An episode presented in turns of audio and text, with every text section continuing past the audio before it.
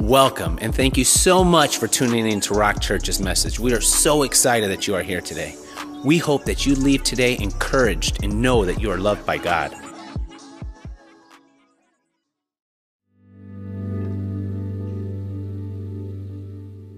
It's week three in our series called Hard Love.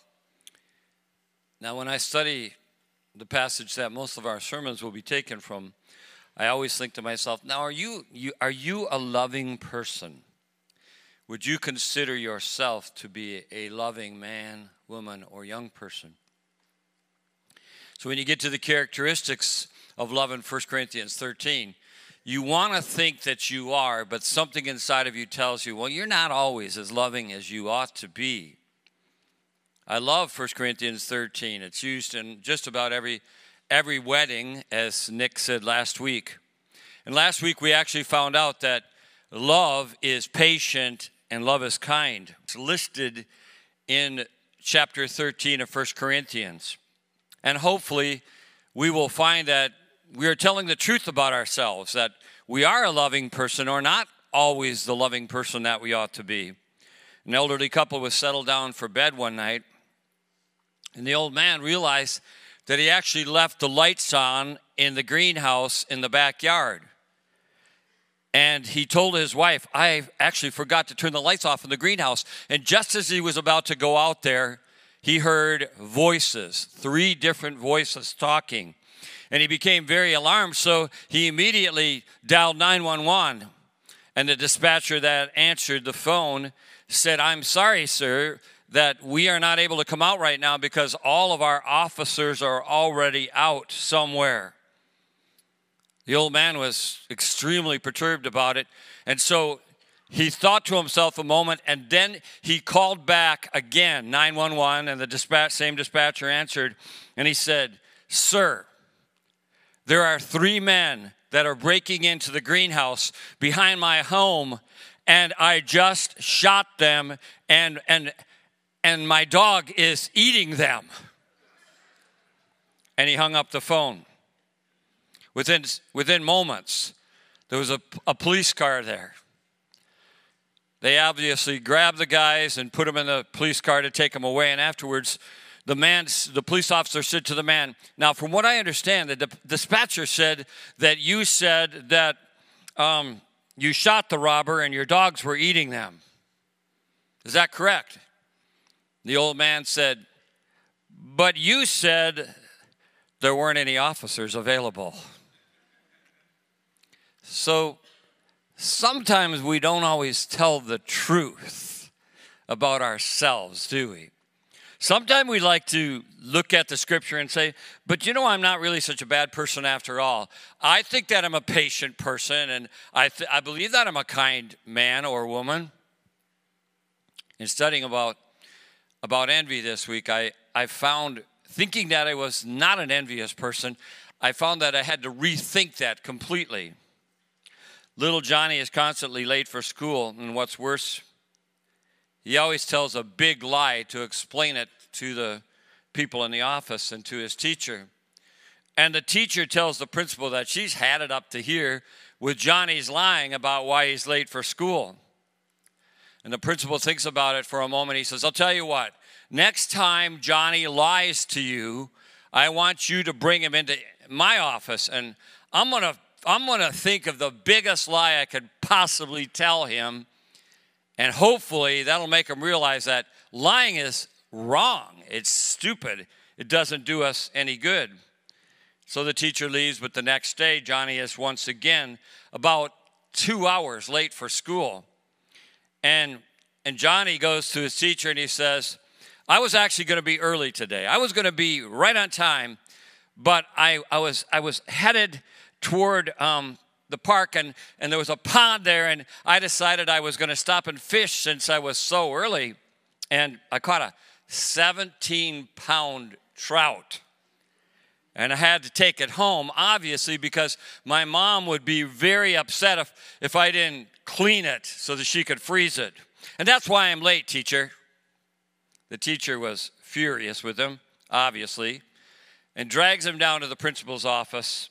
And the principal has his story to tell to Johnny, and he says, Johnny, I was walking through the park today myself.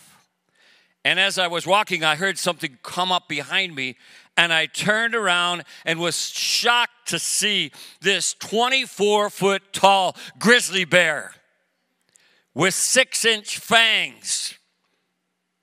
And out of nowhere, a dog came and ran toward the bear and saved me just in time and ate the entire bear. What do you think of that, Johnny? And Johnny said, Hmm, yeah.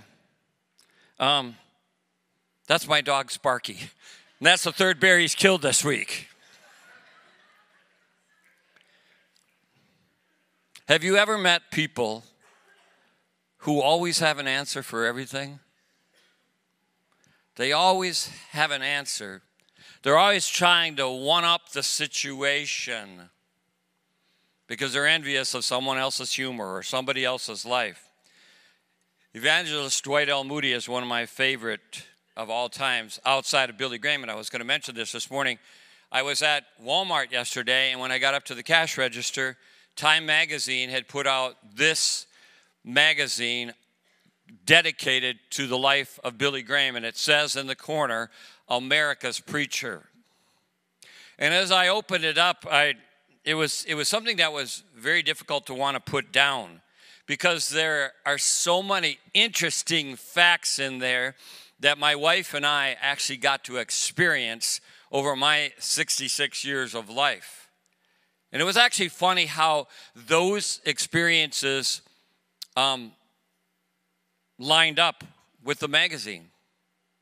He shares how he went to Bob Jones University and was there one semester and couldn't handle it because girls couldn't hold hands um, with guys and you couldn't talk to a girl before noon. And I'm thinking, that's exactly like the Bible college my wife and I went to. Identical. And, further, and, and, and, as a matter of fact, my wife's brother graduated from Bob Jones University with his um, master's and PhD. I look at the magazine and I just think, what a monumental uh, effect this man has left on the earth. Amazing. They show massive crowds in here. In fact, one of them is in North Korea, where he met um, under the Kim Jong un's father's regime. He met there with massive crusades. I think who's going to replace? Who is going to replace the great Billy Graham? But I know this that God can raise somebody up out of this church to be a great pastor and a great great preacher for the kingdom of God, seeing many people come into the kingdom. Evangelist Dwight L. Moody was a lot like Billy Graham. And he once told a fable of an eagle who was extremely envious of another eagle that could fly higher than he could. He was so upset by it that he decided to actually go down and talk to the hunter, a sportsman that was down below, shooting something else. And he said to the sportsman, um, I dare you to try to hit that eagle up there. And the sportsman said to the eagle he was talking to, Well, the only way that I can do that is if I have one of your feathers so that I can shoot him. I, I need just one of your feathers. And so the eagle plucked out one, one of his feathers and he shot toward the other eagle but missed it. And he kept saying, You know, I just need one more of your feathers and then I'll be able to get that eagle until he was left with not enough feathers to fly and the sportsman shot and killed him. And Moody said this. He said this about envy. He said, If you are envious of others, the one you will hurt the most by your actions will always be you. Always. Now, I'm praying with my eyes open this morning because we just came off of an incredible ladies' retreat where a lot of ladies, 65 maybe ladies, went to the retreat. And my wife and I were praying before she did the retreat. We were praying that the ladies would all be touched there and that God would speak to everyone, and He did. And we were also praying for my daughter Danielle that somehow a miracle would happen and she would go, and she did. And on the way in um, to church this morning, as we were praying, my wife and I were reviewing the miracles that have happened in our life in the last week. And we came up with four, didn't we, honey? MDOT had decided that on my street, even though I lived there for 15 years, that they were now requiring that we put sidewalks, and it was going to cost about $6,000 because I needed to move all my landscaping and trees and everything. And yesterday, just before my wife came home, I got a letter saying a decision was made, it was fought by neighbors, and you don't have to do it. And I was like, Yay, God! $6,000 I don't have that I just saved.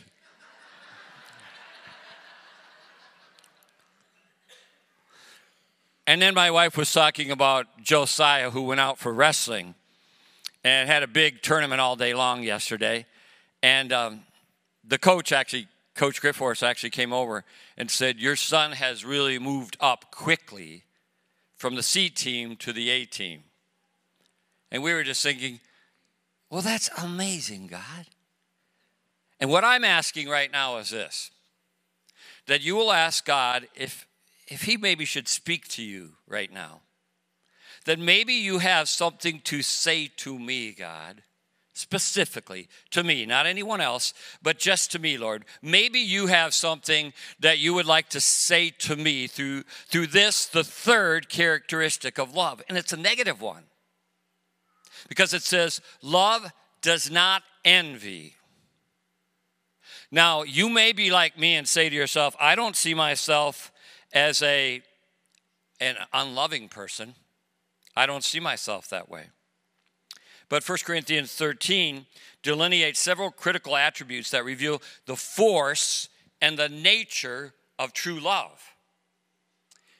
For example, last week we saw patience and kindness. And this is what I believe about patience and kindness, as Pastor Nick did a great job of, of bringing that out to us. I believe that patience and kindness are reciprocal in nature, they affect each other. You can't be kind when you're impatient. You can't be impatient and still be kind. They affect each other.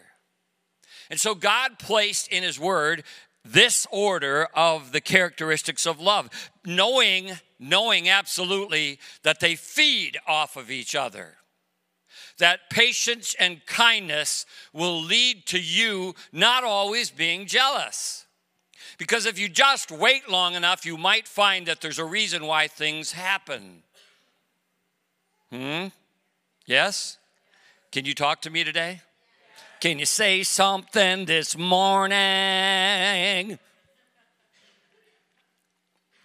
Story is told of two men riding a tandem bicycle up a very steep street. Reminds me of the street across from my house. I never made it up there on my bike without having to stop. Old age. Two men riding a tandem bicycle up a a, a very steep hill. After a lot of effort, they finally made it to the top. And the guy in the front said, Oh my gosh, that was just exhausting. I can't even believe we made it. What a tough ride. And the second guy said, It sure was. And oh my gosh, it sure was. But I had to keep the brake on the whole time so we wouldn't roll backwards.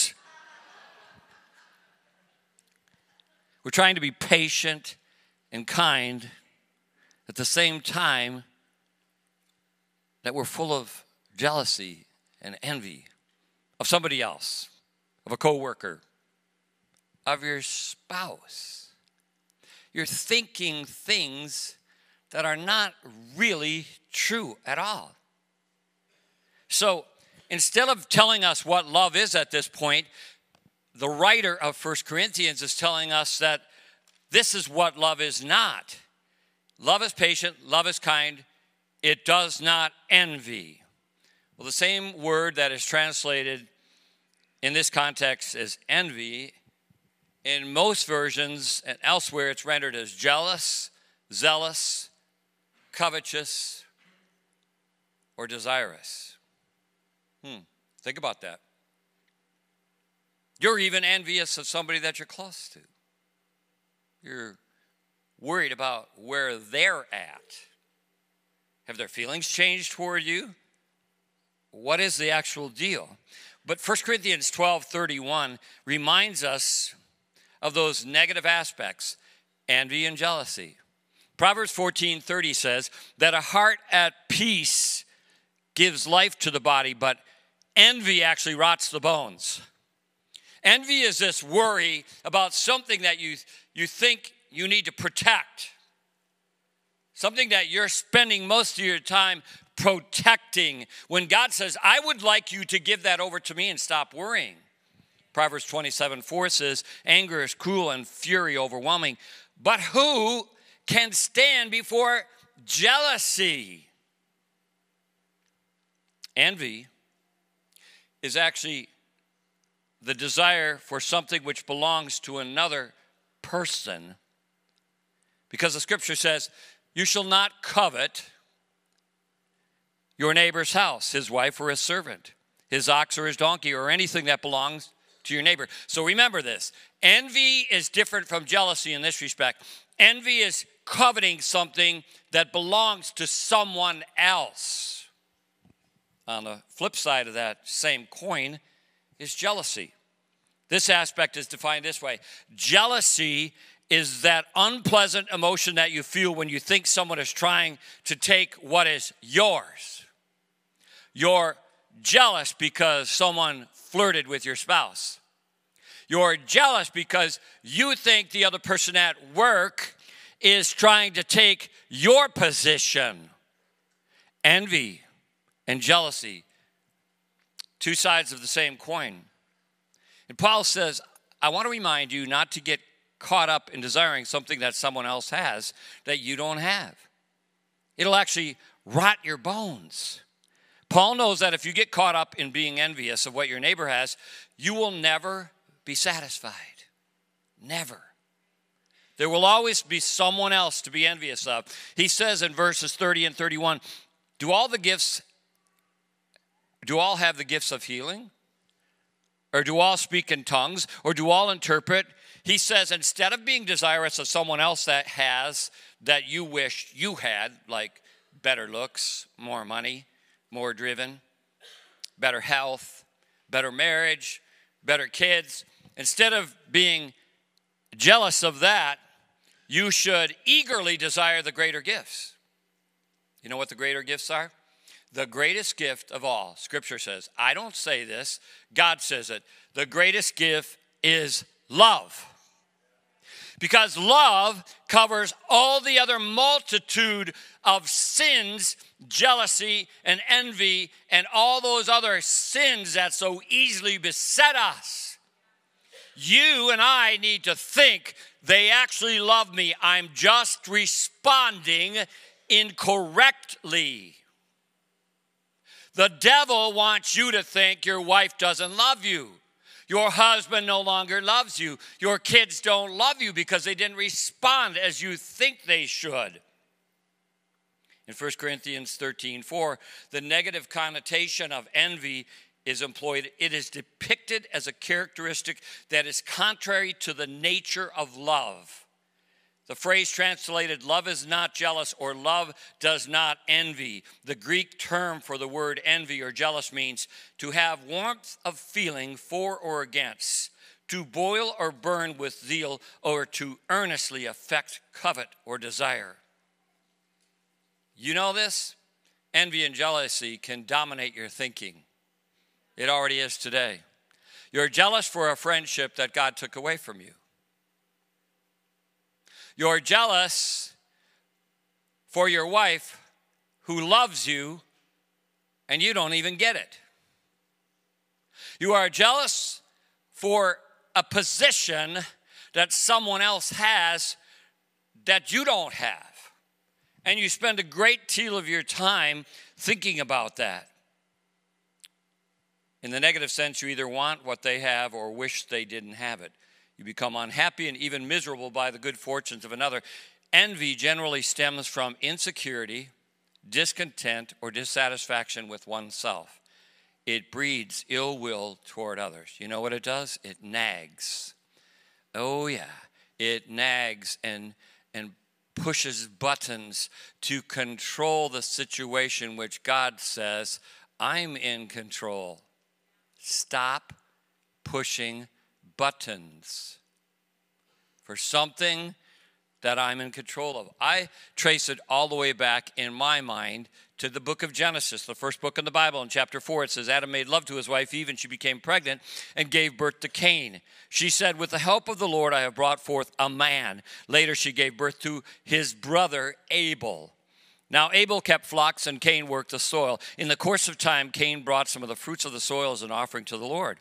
And Abel also brought an offering, fat portions from some of the firstborn of his flock. And the Lord looked with favor on Abel and his offering, but on Cain, the firstborn, and his offering, who shouldn't have been worried because he already had the birthright as the first son, by the way, who should not have been worried about who was the greatest or who was having more favor with God.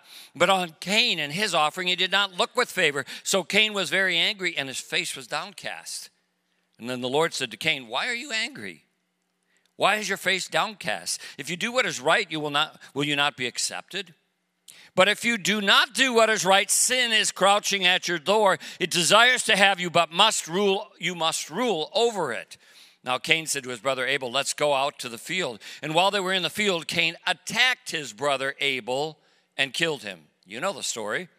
Then the Lord said to Cain, Where's your brother Abel? As if God doesn't already know where everyone is. He was looking for you to tell the truth. I don't know, he replied, Am I my brother's keeper? And the Lord said, What have you done? Listen, your brother's blood cries out to me from the ground. Now you are under a curse and driven from the ground, which opened its mouth to receive your brother's blood from your hand. When you work the ground, it will no longer yield its crops for you. You will be a restless wanderer on the earth. And Cain said to the Lord, My punishment is more than I can bear. Today you're driving me from the land, and I will be hidden from your presence. I will be a restless wanderer on the earth, and, whether, and whoever finds me will kill me. And the Lord came back and said, No, not so. Anyone who kills Cain will suffer vengeance seven times over. Then the Lord put a mark on Cain so that no one who found him would kill him. So Cain went out from the Lord's presence and lived in the land of Nod, east of Eden. So when the Bible says that love does not envy, it means that when you possess true love, you will not be unhappy about, complain about, or wish to diminish or detract from the attainments or advantages of another, and it will certainly not be your desire to kill him. You get it? You get it? People, you with me? Are you awake today? Way back there, if Cain would have understood this, God has order. God has established order in life. Cain was the firstborn. Not satisfied with his life, immediately he went after the person that he should have loved. I am telling you this for a fact this morning. Please listen to me. If there is trouble in your home, it is most likely because headship is missing. The order has been somehow reversed. Mama's the head instead of papa. The kids are the head instead of dad. Headship has been messed up.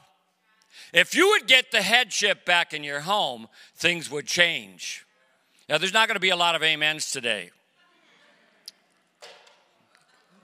That was ordained by God. Everything is. Headship is gone. Oh, yes, it is. Oh, yes, it is. Oh, yes, it is. No matter what you want to say, mama rules. And if mama ain't happy, ain't nobody happy. You abdicated your position as a husband, man, father, son years ago, years ago. And it's, life is messed up because of it. Mankind has never been satisfied since Cain and Abel. You know what? The apple never falls far from the tree. All they learned is discontentment from Mom Eve in the garden. You got it? Mama Eve in the garden was not happy, and so she passed it down to her sons. Ladies, God would love to see your husband be the man of God that he should be. I will guarantee you that is a fact. He would love, yes? He would love to see your husband step up to the plate. Men, stop trying to manipulate the situation because you're actually jealous of your wife. You think maybe someone else is after her. If you think it long enough, it'll happen. You listen to me. 43 years tells me if you think that long enough, it'll happen. If you care a bit, you'll be a man of God. She'll come back home. Yes? Yes, yes, yes. It's a fact. See, they weren't happy. They weren't happy with their lot in life. He wasn't happy with his wife or husband. You aren't. We're not happy with our friends. We're not happy with our church. We got a ton of things we're not happy with. You don't like whatever. We're always moving on to something bigger, bigger and better. We always think that that's the answer. Love produces just the opposite reaction. Love delights in the welfare of others and rejoices with them in the favor they enjoy. Yeah, it rejoices in someone else getting blessed. And you being able to say, we are really blessed, period. Because, see, when you start to feel that others deserve to be blessed and pouring favor on them and showing that you're not jealous of someone else prospering, God starts to bless you. Have you had that happen? I actually wanted everybody in here to turn to somebody and say something nice, so go for it.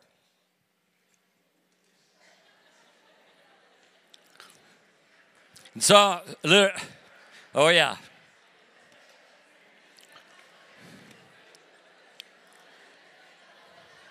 Okay, that's enough. That's enough. Some of you are getting in a fight. You didn't say anything nice about me. See, it's already happening. He didn't say, he was right next to me and never said a nice word about me. He turned to Mildred over there and said she was a good cook. What about me? you know how the devil works? Isn't that how he works? He immediately attacks the area of discussion. He immediately makes you think nobody cares about me. Does he really like me? Um, you know, does she really care about me? That's what he does. Regarding marriage, there are a couple of related applications for this concept. If you truly have a love commitment to your spouse, you will not, not, listen to me, feel threatened, lessened, or weakened by their attainments, by their advantages, or by the favor from which he or she benefits. You will rejoice with them, won't you? Yeah, yeah. Is Maria the only one who agrees with me? Yeah. You can always tell me, you can always tell who really likes me by whether they shout amen or not. No, that's not true. Some people just don't shout amen. It's okay. Ed still loves me even though he doesn't shout when I'm preaching. You do? So, so, so wait a second here, everybody. Wait a second. Yeah, that is actually a problem. Yeah, that is actually a problem with me. I worry too much about my wife, whether she loves me or not. I worry too much about my husband. I'm, I'm just constantly trying to nudge him in the right way, and it's just not happening, Pastor. I, I could make you a promise. The only way that they're going to move that way is when you learn to pray and leave it with God. God's really good at doing that, isn't he? Yes, yes, she is. We ought to have a bunch of ladies that are still high with a hangover from the retreat. Do we have any ladies in the house that are high with a hangover from the retreat? All right. Okay, so so good. It's good. Come back from the retreat and you're still you're still high. high on Jesus. So love actually gets blessed by the advancement of someone else. Mm-hmm.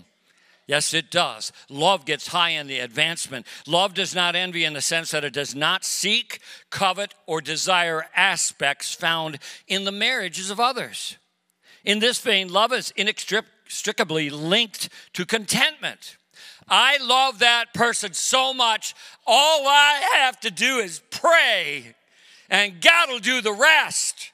I'm telling you, this is a fact. We pray every day for my daughter Danielle and her husband Dan that they'll walk in here together, that she'll go to the retreat. And my wife was so excited when she said, Danielle is going to the retreat. You know why?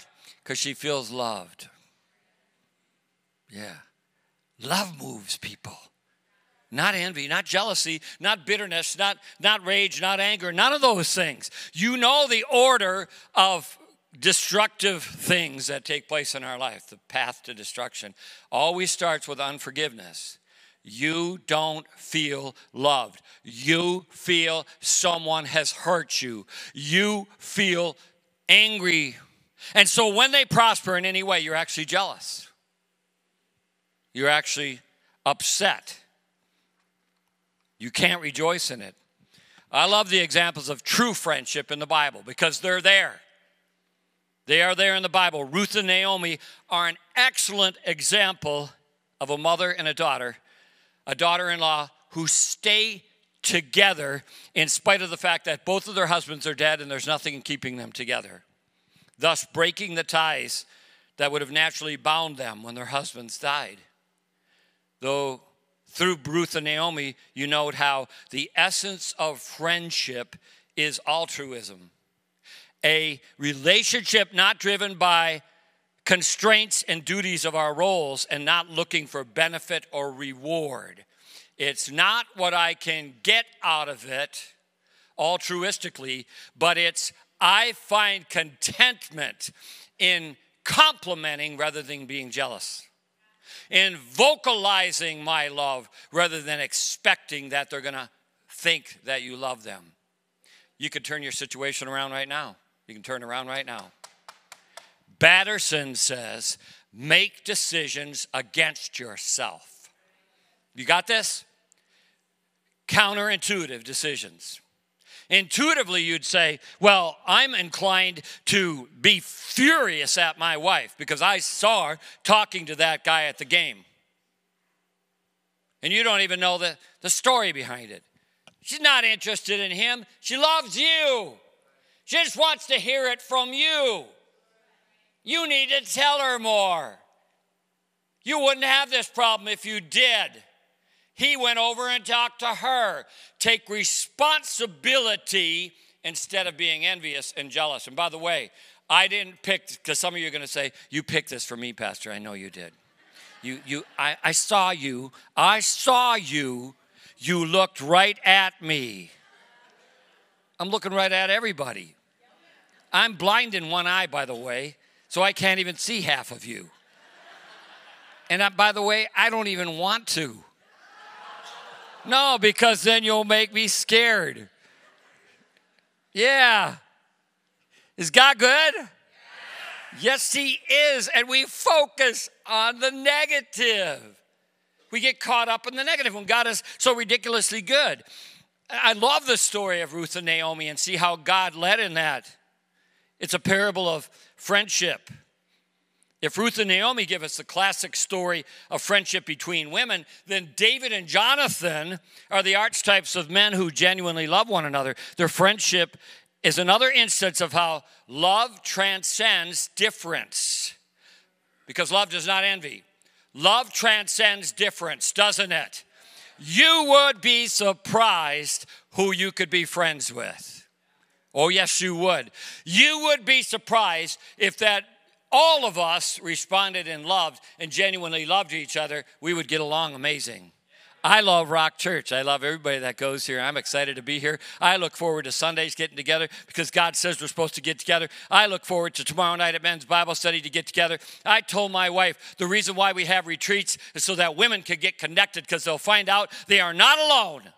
There are other women hurting too. There are other women rejoicing also. You are not alone. God says not to forsake the assembling of yourselves together. Yes, Jonathan is the king's son. He could have been very, very nervous when David stepped on, on the scene. That ruddy, red faced little runt called David, a nobody who Samuel actually comes looking with his father, he's not even mentioned on the list. Let me just say this God doesn't care if you're little ruddy red runt. God is not interested in how tall or short you are, how beautiful you are, how skinny you are. He's interested in you. He actually wants to have fellowship with you. That's what he wants. I didn't know this until Josiah went out for wrestling that wrestlers are genetically small, most of them. And then you look at kids that are like, because these are only seventh and eighth graders in this tournament yesterday, and then you look at the kids that are tall and you think to yourself, what happened to him? This is what I believe. We need to tell our kids they're loved like crazy. You need to say, You can do this. Yeah, you, oh, come on. You agree? You can do this. God wants to use you. Why, why, would, why would Josiah be interested in Billy Graham? Why? Why would he be interested? Because he knows he's a great man of God and he's heard us talk about him and he sees this. I want him to know who he was. Wouldn't you want your kids to know that? God will take anybody. God is not interested in how skinny or how fat you are, how tall or how short you are. God wants you to excel. But He also wants you to know this I need that water. it's okay. I'm coming. Chug a lugga, chug a lugga, chug, chug, chug. You ever have that happen? You know, it goes down the wrong pipe and then you start stalking like, like a wind sucking preacher. And God said, and God said, no sin in your life. I think it's back. By the way, what, hon? A good deal. By the way, by the way, by the way, by the way, by the way. God loves humor. Jesus loves humor. Thank you, Ed. Jesus loves humor because Jesus loves you. We're taking life way too seriously, people. Come on, come on, come on. Don't be envious or jealous. Love. Love covers, it's not what he said or she said or they did that you're holding record of, it's just love. Love until your situation changes. That's my suggestion. Love until your whole situation changes because love does transcend difference. How did David come to be King Saul's replacement? And, and, and Jonathan not be jealous of this. Some would say that he was skilled as a musician, able to soothe Saul's fits of depression. Either way, Saul came to love him. He came to actually love David. Sometimes, I hope I still have you, sometimes it's incredible love that we have for each other that drives us to jealousy or envy because you're overthinking what is transpiring in your life or your wife's life or your, your husband's life. As Saul's fortune began to wane, David's rose as a star. Saul has slain his thousands and David his ten thousand. So envy, jealousy, rivalry, and fear entered this complicated quadrilateral of human relationships. So, what happens when David starts to rise? It would have been very, very, very easy for Jonathan to say, You're taking my place. But he didn't say that. No. Because true love does not envy. It's not jealous. It's not only loving to those who would bring advantage to your life, but it's also manifested in those who are simply friends. I have a lot here. I have a lot of friends here. Yes, I do. I look forward to seeing all of you, you guys, all the way from Grand Haven. Willie, how could you not love Willie? And Moses and Jody, is that your sister? And your sister. And these two right up in front if we put aside all these little things that the devil wants to use, we will be able to love each other and we'll change. Won't we? We will. We will change. Instead of feeling, feeling threatened and running away from the situation, we will be drawn into it. Because the Bible says, in honor, that we would prefer one another. That we would live selflessly as we die to ourselves every day. Die to self, die to self. You're going to be in a situation when you walk out of here today that will try, the devil will try to promote yourself. I don't deserve this. He's just talking to me, but my I'm still not going to get over this relationship issue that I have. My wife's never going to come back or my husband's never going to get saved or all those things. But God, scripture gives us clear insight into what it means not to envy and be jealous of each other because it's such a case of David and Jonathan, it says, his soul that is knit or bound to the soul of David, just as Ruth clung to Naomi. Their souls were knit together. Mm-hmm. Their souls were knit together. God wants us to be knit together as soulmates as people of God that actually love each other like Jonathan and David. Then Jonathan instigates a covenant of loyalty with David as a mark of his love, and he strips himself of his robe and delivers it to, to David. Together with his armor, his sword, his bow, and his belt, talk about someone who was not envious of another. Jonathan and Ruth could clearly say, He must increase, but I must decrease. Because, ladies and gentlemen, there's no jealousy or fear that gets in the way. They genuinely love each other. It was perfect love. It was perfect love. And perfect love casts out all fear. Perfect love casts out fear. You don't start wondering if so and so still likes you or not, or if you should go to the ladies' retreat because you don't mix well with other people. Let's, let's admit the truth. We don't mix well because we live in fear. We're too worried about what other people will think or say about us instead of getting out of that box and saying, I'm going to trample that ugly fear to death and I'm going to love like crazy. You guys are changing. Yeah. Yeah, you're changing. Oh, yeah. I am watching Rock Church people change.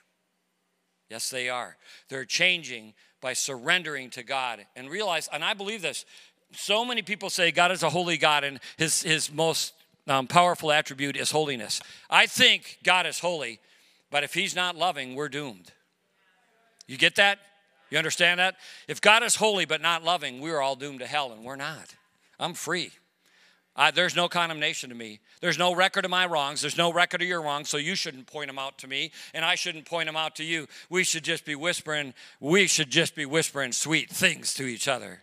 I shared a powerful illustration out of a book this morning called Whisper by Mark Batterson. I shared it with the praise man. This is a fact. There was a little girl who was had a cleft palate, so she was mocked all the way through school, and she had serious hearing problems, and one of her ears was considered deaf.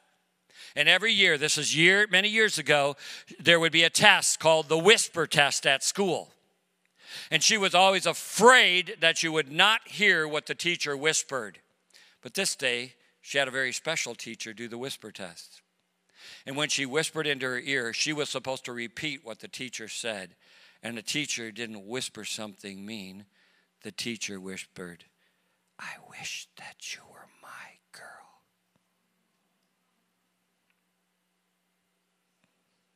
You know what envy says? I don't like you. You hurt me. You are the favorite. I wish I was skinny like you.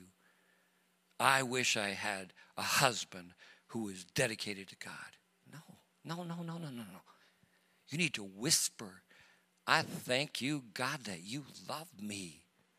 I thank you, God, that I actually have friends that love me because everybody in this room does. Don't we? Okay, I'm looking out there, and there are some of you that are like, just get it over with. They never smile. They never agree. They never say yes. They just sit there like zombies. And I'm thinking, and oh, yeah, come on, Jesus, you got to go to them right now. They never do any of those things. They don't realize how awesome it is to be free. Free, yeah. Free to bless other people.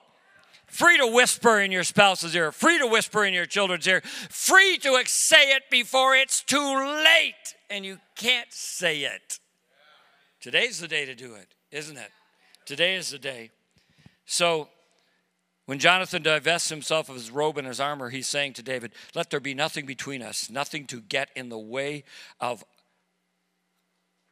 knowing each other as undefended people, I and thou, human being to human being, man to man.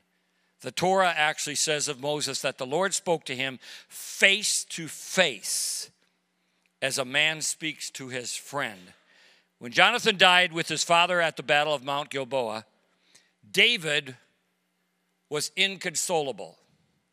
His grief stricken eulogy for his dead friend says it all, and I quote from the scripture I am distressed for you, my brother, Jonathan. Greatly beloved were you to me. Your love to me was wonderful, passing the love of women. There are some who would like to say that it was gay love. No, it's not, because it wouldn't be recorded in God's word if it was. That violates God's word. It was genuine love.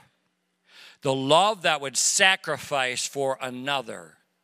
It's easy to sacrifice for people who you think love you. It's not so easy to sacrifice for people that you should love. Hmm? Yes? Anybody besides Moses agree?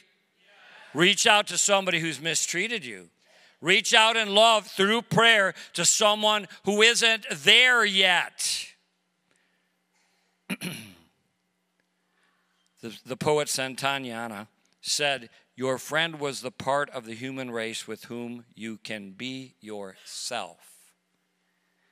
Nobody likes to hang out with people you can't be yourself with. Everybody wants to hang with somebody who you can just have fun and they're not saying, Oh, I don't know about this now. Oh, oh you laughed at that. That's dirty. You, oh, no, no, no, no, no, no, no, no. Now, now, come on, get your garment of protection on. And because it's like, who wants to party with you? I think I, I'm, I'm pretty goofy, but I think life is awesome. Ridiculously awesome. Isn't it? Yeah, yeah, yeah, yeah. When you finally find that by loving people, you get it back at you, you're going to do it more. I want you to practice this all week this week. Read Psalm 91, by the way. You're going to get so blessed you won't even be able to stand it. And besides that, no negative. What are you talking about, Pastor? I'll stop breathing. That's going to cause me to stop breathing. No negative. No is a regular part of my vocabulary. You know this is true. You talk to some people and they're so negative, you're like, oh my gosh, do you ever have any praise to give up to God? Do you ever see the day as an awesome day? If it's not awesome out today, I don't know what it is. No, you're going to say to some people, what a beautiful day. And they're going to go, it's only 42. And then there are others, it's 42 in Michigan in March.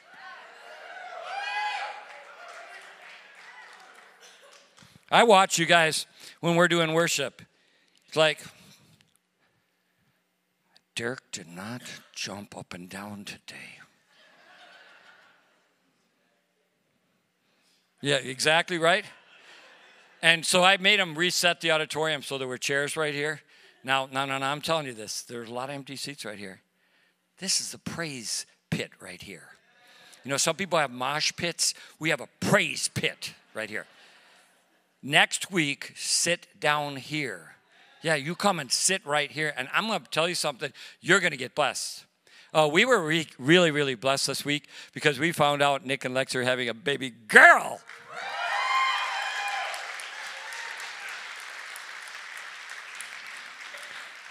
Becky Jr. How much you want to bet the baby's name is not going to be Rebecca, even though they love Becky? It'll have to be something like drawer.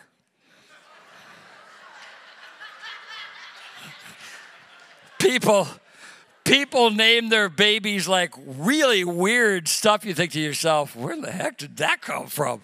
Am i right? There aren't any normal names like gary. I mean i wouldn't even name my kid gary but but rebecca is actually a biblical name so whatever they name it we're going to love it She's she's oh, she's not even five months, and you can see her in the, in the ultrasound. Thank you, Lord. Because I'm going to tell you something right now. We've been having a blessed week. Hard to be envious of somebody else. Hard to be jealous of someone else when you've been having a blessed week. Oh, yeah, yeah, yeah, yeah, yeah, yeah. There are still some people in the room who aren't on the page. I'm, I'm telling you. I cannot manipulate you into changing. I'm just telling when you don't, when you're not envious or jealous and you speak love instead, you get ridiculously blessed. Don't, yes? Oh, yes, you do. And everyone wants to be around blessed people. I got to stop.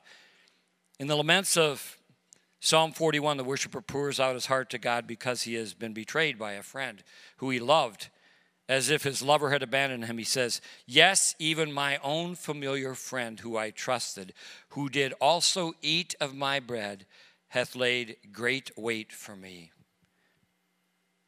Have you been betrayed by somebody?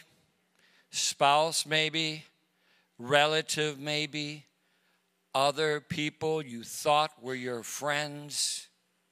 Your friend is the person that you should say, I would die for. I have more of those than I've ever had in my life. They're sitting in the room. You with me? If you have a, if you have under the quote of friendships today, I want you to literally think about those you would call friends because you'll start rejoicing. Yes, you will. Because God said this. I didn't say it. It is not good for man to be alone. Yeah, I know he's talking about, so he made Eve. But Eve brought temptation to Adam, and he could have been really mad and bitter about it, but he wasn't. They had to, they had to do what God wanted them to do with their life. They had to go on together. If your spouse or someone has greatly disappointed you, forgive them.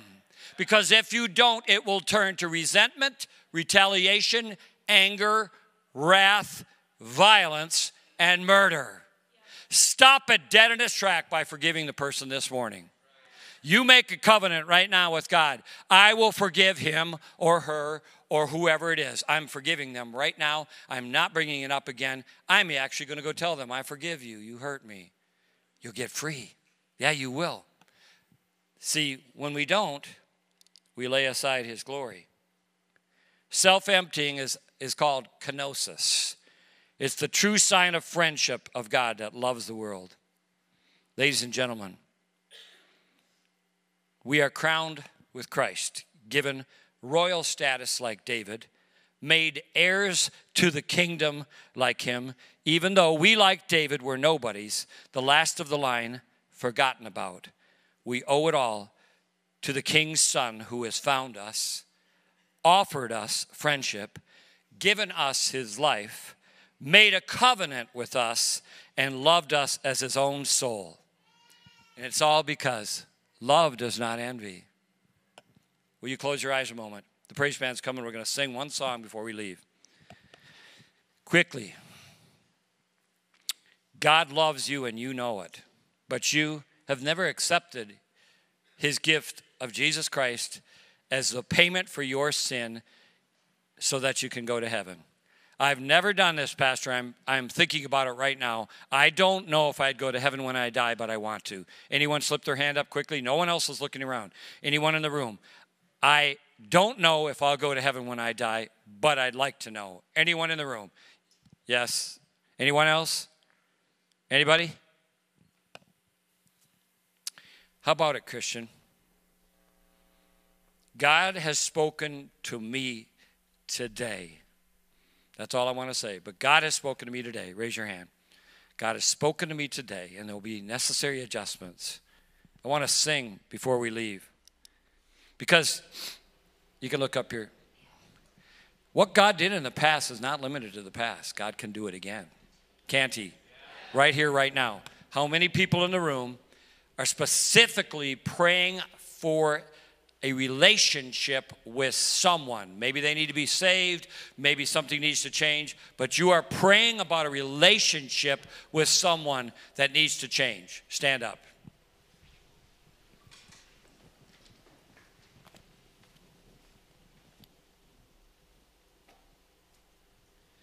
It's actually most of us, isn't it?